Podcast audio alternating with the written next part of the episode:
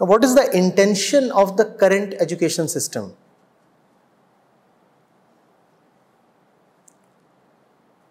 The system is good, very good at doing what it has been designed to do. But what is the intention of the designer? Must that not be asked? And when you ask about the intention of the designer, you will have to ask what is your vision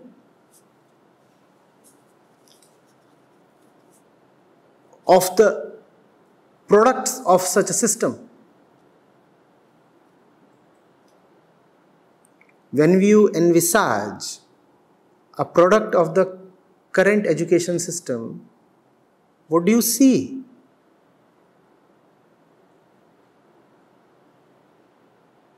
And related to that is the question do you understand who is entering the education system? If you understand who is the one who enters the system, you would probably be nicely placed to see who is it that must emerge from the system. In other words, do we know who we are and therefore who we must be? The ones that we are is the input into the system. The ones that we must be must be the output of the system. Do we know who enters the system at age 3 or 5? And therefore, do we know what to expect from the one who emerges at the age of 23 or 25?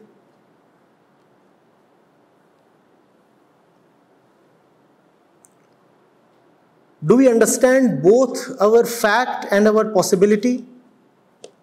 And is not education the movement from our somber fact to our splendid possibility? Must that not be the very definition of education?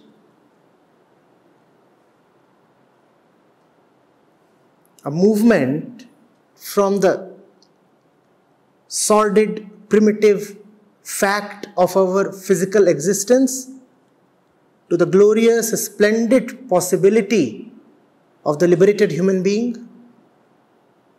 Education is what must connect these two, right? But is that even the thought or the idea? Is that the intention? No, that is not the intention.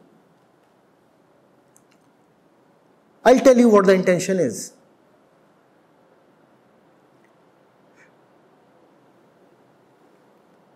The makers of the system think of the input as a raw material and the output as a finished product that must serve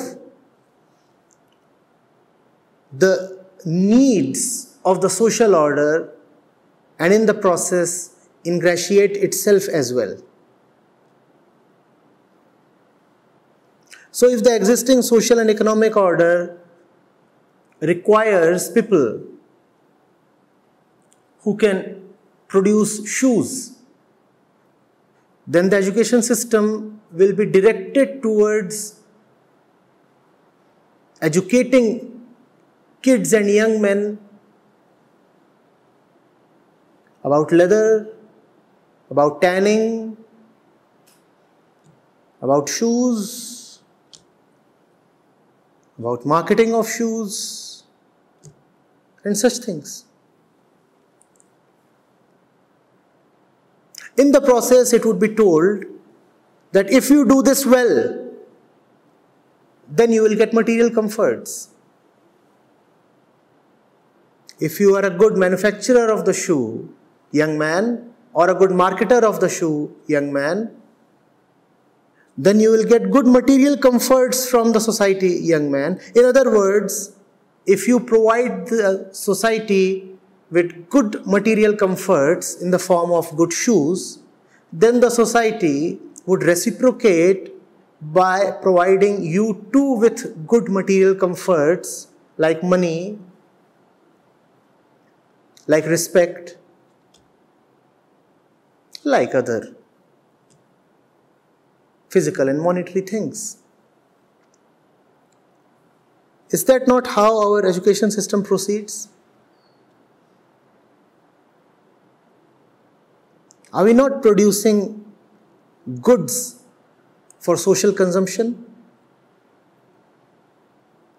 In fact, is that not what we consider a great virtue in a college or a, or a university?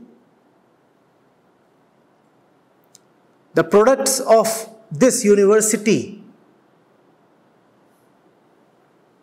find good positions in industry. And we say, wow.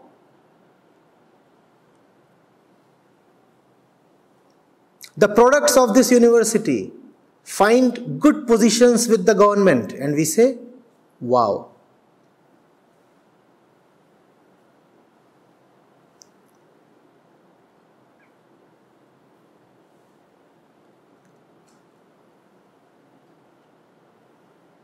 We fawn and grovel at placement figures, don't we? What exactly is this thing called placement? Absorption of the individual into the social economic order. Is that not what placement is? And we take that as a great virtue. If that is happening, then we say that the education system is practical.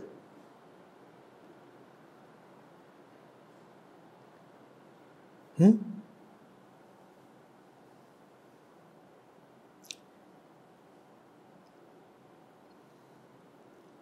Where is liberation in all this? Where is truth? You are being educated to become something.